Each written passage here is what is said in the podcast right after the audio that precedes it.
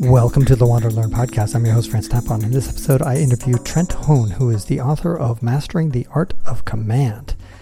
This is a book about Admiral Nimitz, who led the United States in World War II in the Pacific. He was United States Navy Admiral.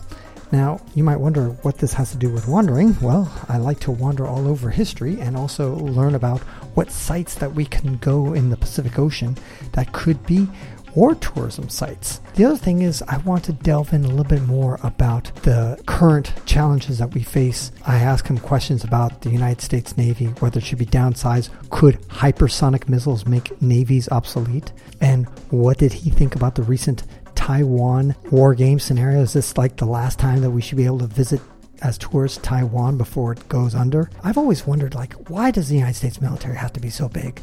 What would happen if we just shrank the size of the military to about 25% or less of its current size? And then what does he think about the current Russo Ukrainian war and how will it end? Hope you enjoy this.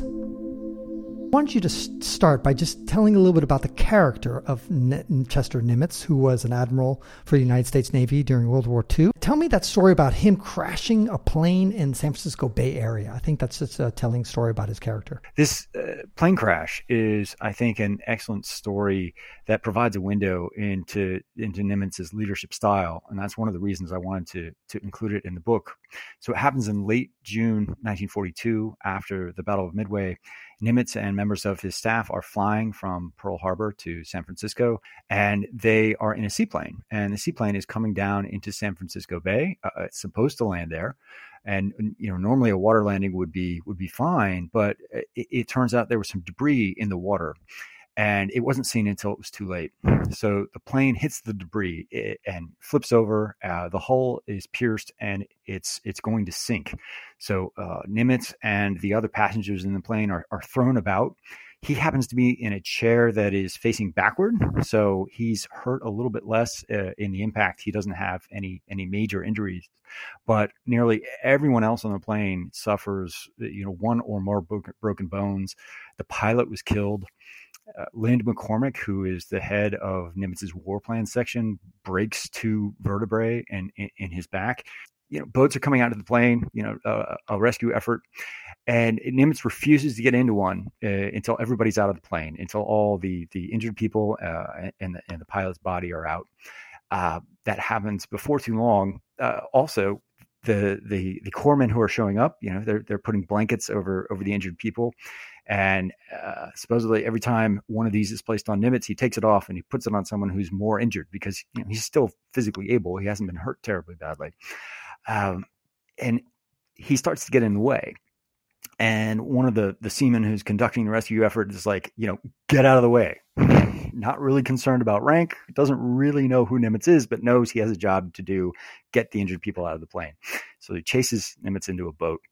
Uh, and as Nimitz is in the boat, it's starting to sail away uh, from the wrecked plane.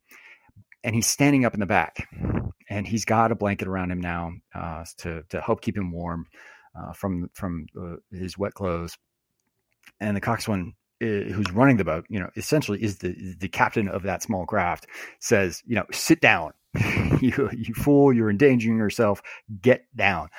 Nimitz does, and and as he sits down, his uh, arm insignia shows up out from underneath the blanket, showing his rank. And the coxswain is, you know, yeah, showing his rank. You know, full admiral here just got yelled at, uh, and so the yeah, so the coxswain who welded him is is trying to apologize, like, oh, you know, I'm sorry, sir, I didn't mean to. Don't you know? Don't write me up or anything.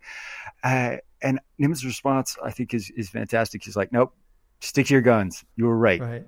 Yeah, no, that says, says so much about him because I mean he was basically yelled at twice, chewed out by you know the rescue crew, and then again by this the guy who's manning the boat. And in both cases, he didn't try to pull rank or you know, get offended. He's he just humbly said, "Okay, yeah," and also the humility of handing over the blankets to the people who are in most need. For those who are trying to visualize that, is is the um, remember when that plane landed in the Hudson River?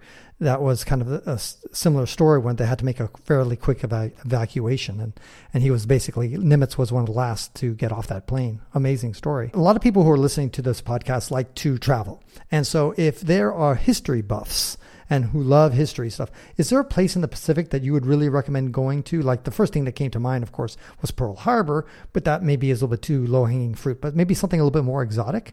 Where would you want to go, or maybe places that you've personally been to that really were uh, compelling places that were scenes of important World War II history in the Pacific Ocean? You're making me a little jealous with that question because I haven't been able to travel extensively in the Pacific. I have been to, to Pearl Harbor.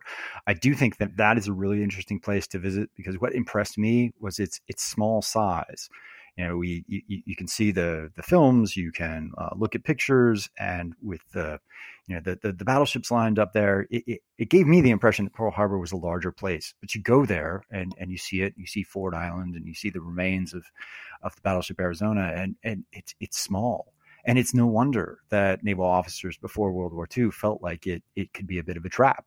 Uh, because you know, there's not much room to to maneuver. So Hawaii, I think, is an excellent place to visit. Uh, other places that I think would be really interesting that I would love to see. I, would really like to go to um, Lunga Point at, at Guadalcanal in the Solomon Islands uh, because I've, I've, seen photographs of uh, Island, which is across what, what the, the Navy sailors called Iron Bottom Sound because of all the fighting there, all the ships that sank and you know, Island is is not very far away too. So this is another small area, but this is an area where there was a lot of um, a lot of battles, a lot of fighting in, in a very condensed space. I think the Marshalls would be very interesting, uh, especially Kwajalein, which was a, a, major objective of Nimitz forces in early 1944. Uh, I think the the small size of those atolls uh, would really convey an impression of you know just how little terrain there was in the Pacific, particularly the Central Pacific, and how it's dwarfed by the surrounding waters. I've heard some uh, stories about how moving uh, visiting Saipan is. Saipan was the scene of a great deal of fighting uh, in the mid 1944, and uh, a very uh, sorrowful event. There were Japanese civilians who who lived on Saipan, and and they had been convinced that. Um, they would be horribly abused if they were captured by the forces of the United States, and and so some of them threw themselves off uh, a cliff uh, on the island. Uh, you know, basically jumped to their to their deaths. Uh, and I'm told that visiting that spot uh, can be quite moving. The sands of Iwo Jima, you know, there's a famous movie that name, uh, but I, I, and I have a small vial that a friend brought me back from a from a visit there of that sand but uh, that would be, I think, a very impressive place to visit. Uh, you know how uh, alien that landscape seems to be because uh, it, you know, it's a volcanic island and uh, sort of atypical from from other places that that humans normally inhabit. Iwo Jima is near what I don't even know where it is. Is it near Guam? No, it's it's uh, south of of the, the Japanese home islands, uh, and, and, not not too far south. It was within so south of Okinawa. No, east of Okinawa. Okay, I guess I got to pull out Google Maps. it's it's in the Bonin Islands. Okay. yeah, I would love to go there because apparently that that, that was I mean, that was obviously a, a Titanic battle, um, and it was covered in a couple of movies as well. Um, did you watch those movies, uh, the two movies that were made by Clint Eastwood, I believe? Um, and did you feel that was relatively uh, fair depiction? I've seen the one. I, I haven't seen. I haven't seen the other. One was from the perspective of the United States, and then one was from the perspective of the Japanese. Exactly. It struck me as uh, the one that I did see is is, is quite a good movie. It's a really desperate fight because you know by this time you know Iwo Jima is invaded in early 1944, and and and the Japanese know that uh, as far as war material goes, right? The ships, planes, ammunition, etc.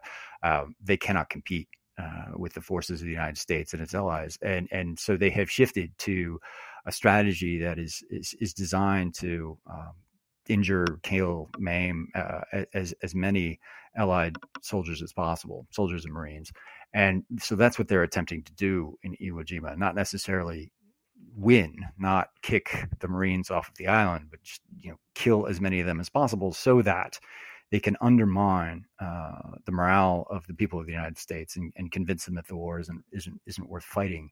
Uh, not to Eh, eh, is not that it isn't worth fighting at all, but that it isn't worth fighting to the degree that would be necessary to impose unconditional surrender on Japan. I'm going to ask you two what if questions that, you know, counterfactuals that historians like to occasionally entertain. I guess some of them hate to do it, but a couple of them. One is the idea that what if those aircraft carriers that had normally been stationed in Pearl Harbor had been there. In other words, let's say the Pearl Harbor attack was pretty effective overall. But imagine if it was even more effective, like it really knocked out the entire Navy there. A lot of ships were kind of like only I think I think only the Arizona was completely obliterated, but almost all the other ones were just kind of maimed and could be brought back to life and resurrected one way or another. But what if it had been more devastating? Do you think that would have been a blow that would have taken out, or would have just made it so that the war ended in 1946 or 1947 instead of 1945? This is an excellent question because one of the things that I tried to uh, really draw out is you know we tend to think of or you know evaluations of the Pearl Harbor attack tend to focus on the material damage, and and that's important, right? You said Arizona is is destroyed. Uh, Oklahoma also does not return to service. That's a that's another battleship, uh, and many others are are damaged to varying degrees. Some of them don't return to the war until a good number of years later. If carriers had been there, then it becomes you know there's more significant material damage, but it also becomes more significant psychologically because there is less to strike back with. Nimitz would have had less material to begin to to initiate offensive operations and, and, and go after Japanese positions with the with the earlier carrier raids. So I I think there's even a possibility that that, that something more, far more serious happens uh, in the Pacific if if the carriers are there. Far more serious from the standpoint of uh, the Japanese may be able to consolidate their positions uh, to a large extent.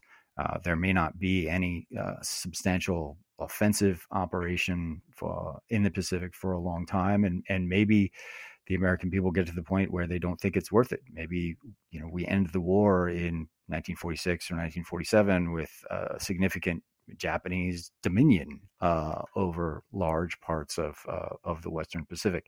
It's probably unlikely, but I think it's a it's a possibility that you know if we're dealing in, in counterfactuals, we got to entertain maybe Trent, it would be either the war ends in 1947 with a U.S. victory, or it ends in 1942 with a Japanese victory. Let me ask you one more counter, counterfactual, which is when I was growing up uh, during the Cold War era, w- we had this kind of standard line, which is the two nuclear weapons that we dropped on Hiroshima and Nagasaki were justified because if we had not done that, then it would have cost millions of U.S. lives and and that's why we had to do it. And if we hadn't, then Japanese wouldn't have surrendered. But recently, in the last few years, I've kind of noticed there's a lot of pushback on that narrative, and saying that no, those bombs were completely superfluous, and they really were just a war crime, and and they should they we would have won the war. The Jap- Japanese were going to surrender, and and they were completely uh, unnecessary and cruel. And so, what is your take on those two nuclear bombs that we dropped. But one more thing, and, and other people saying, no, it's actually good that we dropped them because then people could see how devastating they were.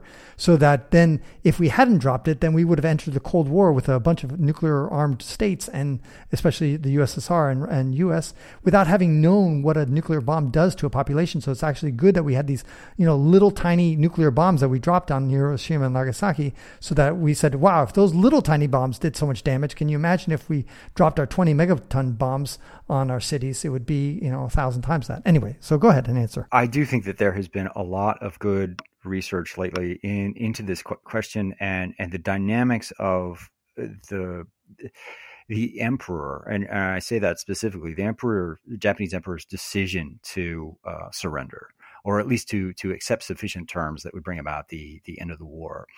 Uh, because if you if you look at the timelines, it seems apparent that the, the first atomic bomb and you know the firebombing campaign before that um, hasn't led uh, the, the, the people responsible for Japan and particularly the emperor to um, to believe that surrender is the right course. And eh, then, uh, coincidence, the several factors happen eh, in in close succession. Know, you get the second bomb, so there's a a realization on the Japanese part. Well, this is not a fluke. This is a weapon that the that the uh, the United States has and is willing to use.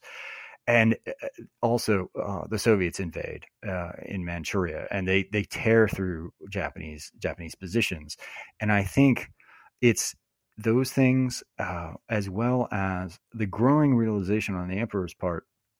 And I, I think the Soviet invasion is one of the triggers for this, but but I think there's there's a whole series of factors that lead up to it. The emperor begins to recognize that what his military advisors are telling him is not true.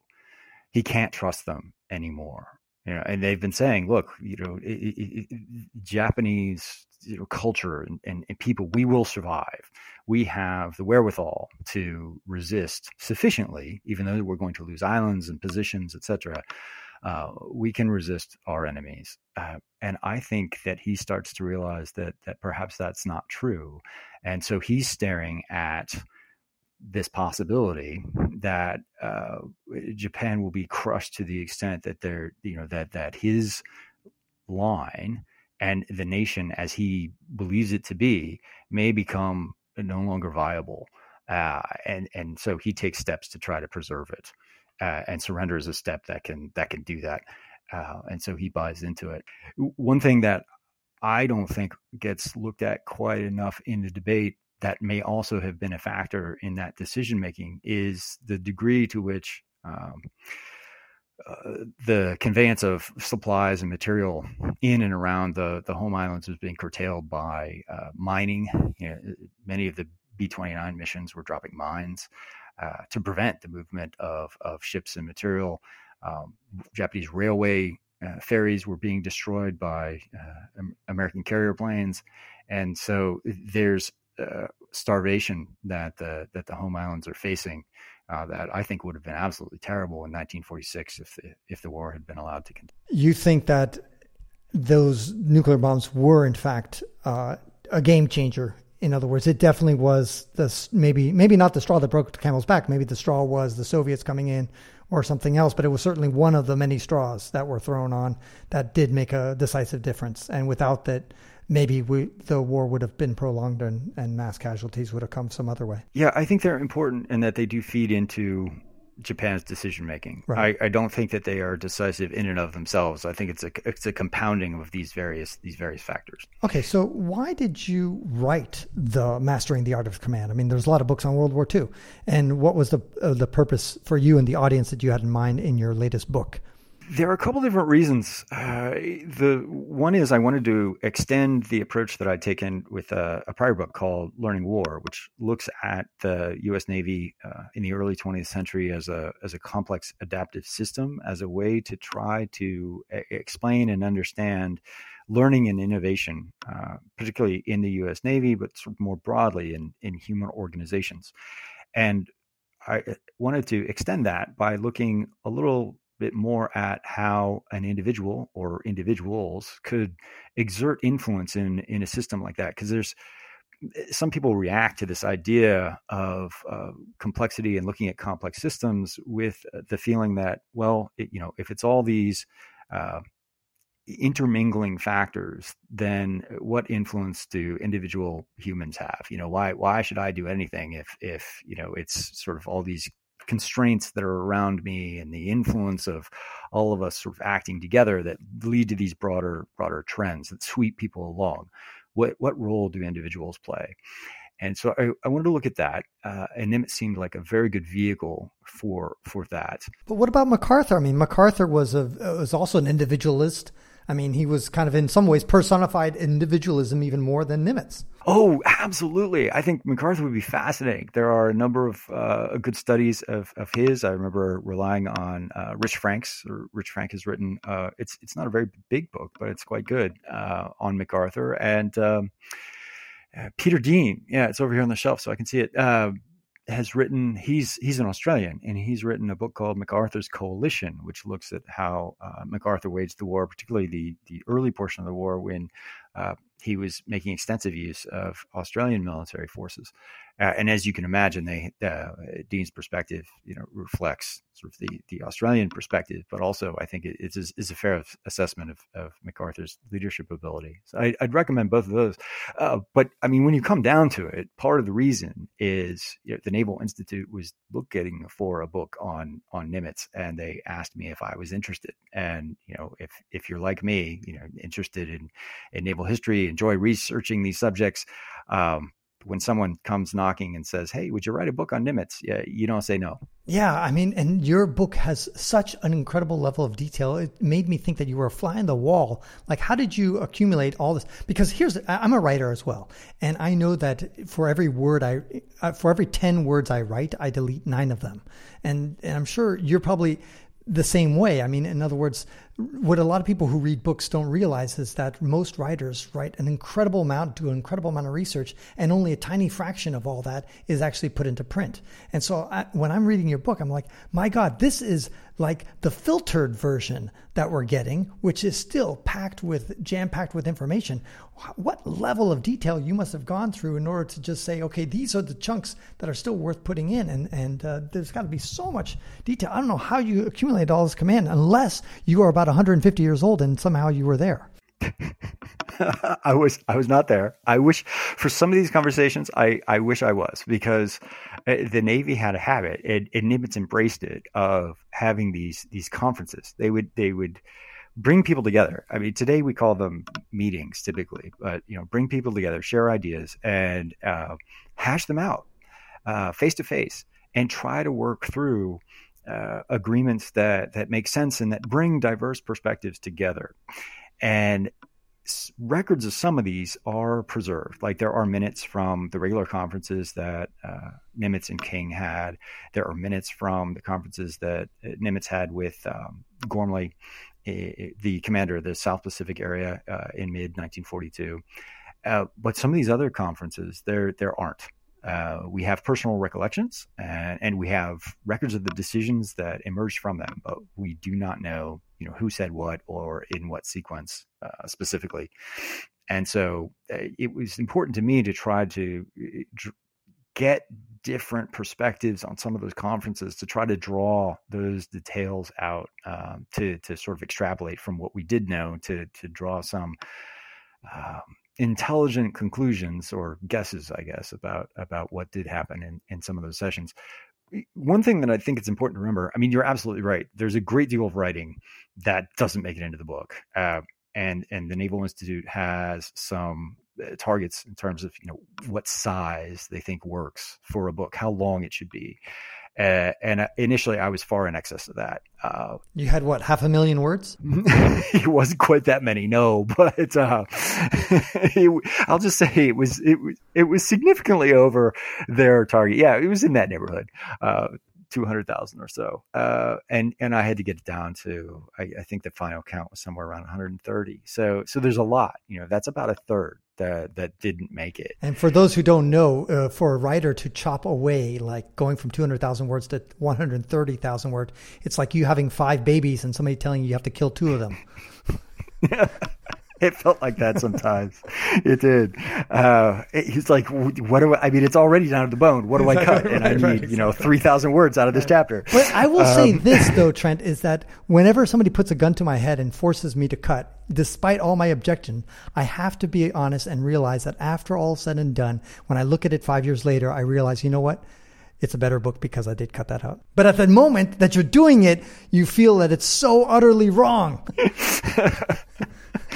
yes, yes, and you get you, you, get creative. Like how how can I turn this paragraph into a sentence? Right, like what is the exactly. most important thing right. about this paragraph, and, and, and, how do I keep it in there? And and I do think, you know, to your point, I do think it made the book uh, stronger, and I think in some respects it moves faster. Some areas it moves faster than I wanted it to, but. Uh, it, it, it is uh, i tried to squeeze as much of the essence of everything that i had found in, in, into the book. One of the takeaways and tell me if i think you agree with me or maybe or not but the united states military a lot of people focus on the sheer materiel or the you know volume and the technology and the sheer uh, industrial might that its military have and the numbers and all that stuff. But from your book, it seems that one of the key takeaways is the real true secret sauce of the United States military is its adaptability, its ability to kind of be uh, not so much command control all the way down from the very top it, it gives commanders on the ground a lot more flexibility and it's more decentralized, especially in the case of Admiral Nimitz. But I think that same kind of attitude pervades in many other of the branches as well. And that is the secret sauce that many other militaries, and we're looking right now at the Ukraine Russia war and you, uh, Russia having some severe problems, and a lot of people identifying it's because it has such a top down structure and, and doesn't give as much flexibility to the commanders on the field. Is that a fair summary of one of the secret sauces of the United States? I think so or it's certainly something that I tried to draw out here in this context, and and I know others have tried to do it in other U.S. military contexts uh, in World War II or or or elsewhere. Um, there's a, a, good book, I think it's called if I remember right, it's called Closing with the Enemy. I can't remember the author, but it's about how the subtitle, I think, is How the GIs Fought the War in Europe. And it, and it talks about that. It talks about the Army's ability to adapt to the specific context of the war in Western Europe uh, and and adjust you know tactics and techniques to try to overcome uh, their German opponents. And uh, the the uh, Frank Hoffman has uh, written a good book recently, also by the Naval Institute, uh, called Mars Adapting, which is a series of case studies about U.S. military adaptation in in wartime this is a, a, subject that is, I think, getting more more study, and I think it's really important because uh, there are going to be mistaken assumptions. And and what I thought was really interesting, looking in detail at the at the Pacific War, speaking about assumptions, you know, Imperial Japan and the United States going into the war with different assumptions, almost different paradigms for what kind of war uh, they're going to fight, and and how uh, they could achieve victory. You know, the theories of victory are different, and so what you see in its early phases is is wrestling over this this context. Which of these nations is going to be able to impose its sort of context for the war, its theory of victory on on the other? And and eventually the the United States and its allies gain the upper hand there. Nimitz is a key is a key part of that, but the ability to adapt and adjust not just to uh, Japanese tactics and techniques, but also to the nature of of the war in the Pacific is is is part of that. Tying it back to Materiel, I, I, do think that one of the things that uh, really comes out when you look closely at, at, at, the history is yes, the, the United States produces a vast amount of, of material, right? The arsenal of democracy, it's it's true, it's there, but that material has to be in the right place at the right time, otherwise it's wasted. And so there is a great deal of effort, and we see adaptation and uh, individual initiative and creativity here to figure out how logistics ought to work in the Pacific, how to get that material to the right place at the right time in a way that supports the rapid pace of operations that's going to be necessary to to uh, bring the war with Japan to a conclusion as early as possible. And and and so it's I I do think that um, that kind of creativity and adaptability um, to your point is is one of the secret sauces of of the United States, and it's something that uh, you know nationally we we try to encourage, or at least we tell ourselves that we try to encourage that. Right, um, entrepreneurship is is an American theme. Right, and it's a hard thing to kind of teach other cultures. So now, what we will do in uh, this is the end of part one, and th- we talked about the history. In part two, which will, for those who will tune in next week on our next uh, podcast episode, I'm going to ans- ask you, Trent, a bunch of questions regarding the present day and kind of the future. And, so, and just to tease out that episode, I'm going to, these are the questions we're going to talk about. Hypersonic missiles, will they make navies obsolete? Uh, what about the recent Taiwan war game scenario? And what do you think about it? And what happens if we could shrink the United States military, United States Navy, by t- to 25% of its current size? What would happen to the world? And what do you think about the Russian Ukrainian war that's going on? And how do you think it was going to end? That is what we're going to discuss in the next episode. Are you going to be ready for that, Trent? You're going to make me stick my neck out and go beyond what I'm really comfortable with. But subscribe, subscribe to this podcast, and then you'll listen to it next uh, next week. Here we go. And that ends this episode of the Wander Learn podcast, where we explore travel, technology, and transformation. If you'd like to see the show notes with links to what we've talked about, go to wanderlearn.com and click on this episode. If you'd like to connect with me, just remember F Tapon. That's my first initial and my last name. F Tapon is always my social media username. My website is ftapon.com. Do you want to leave me an anonymous voicemail where you can make a comment or ask a question? Then go to speakpipe.com slash ftapon. Furthermore, if you'd like to get rewarded for supporting my projects, then go to patreon.com slash ftapon. That's where you can pick up some remarkable rewards for as little as $2 a month. Now, five quick favors. Number one, subscribe to the Wander Learn podcast. Two, download it. Three, share it. Four, review it. And five, sign up for my newsletter at wanderlearn.com. Our theme music was composed by Eric Stratman. This is Francis Tapon, encouraging you to wander and learn.